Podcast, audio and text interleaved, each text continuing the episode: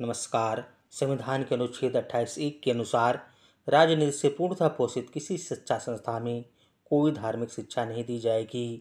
परंतु संविधान के अनुच्छेद 28(2) के अनुसार अनुच्छेद 28(1) की कोई बात ऐसी शिक्षा संस्था को लागू नहीं होगी जिसका प्रशासन राज्य करता है किंतु जो किसी ऐसे विन्यास या न्यास के अधीन स्थापित हुई है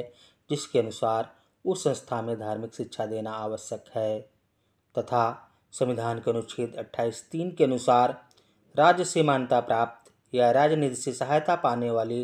शिक्षा संस्था में उपस्थित होने वाले किसी व्यक्ति को ऐसी संस्था में दी जाने वाली धार्मिक शिक्षा में भाग लेने के लिए या ऐसी संस्था में या उससे संलग्न स्थान में की जाने वाली धार्मिक उपासना में उपस्थित होने के लिए तब तक बाध्य नहीं किया जाएगा जब तक कि उस व्यक्ति ने या यदि वह अवयस्क है तो उसके संरक्षक ने इसके लिए अपनी सहमति नहीं दे दी है। जय हिंद, जय भारत।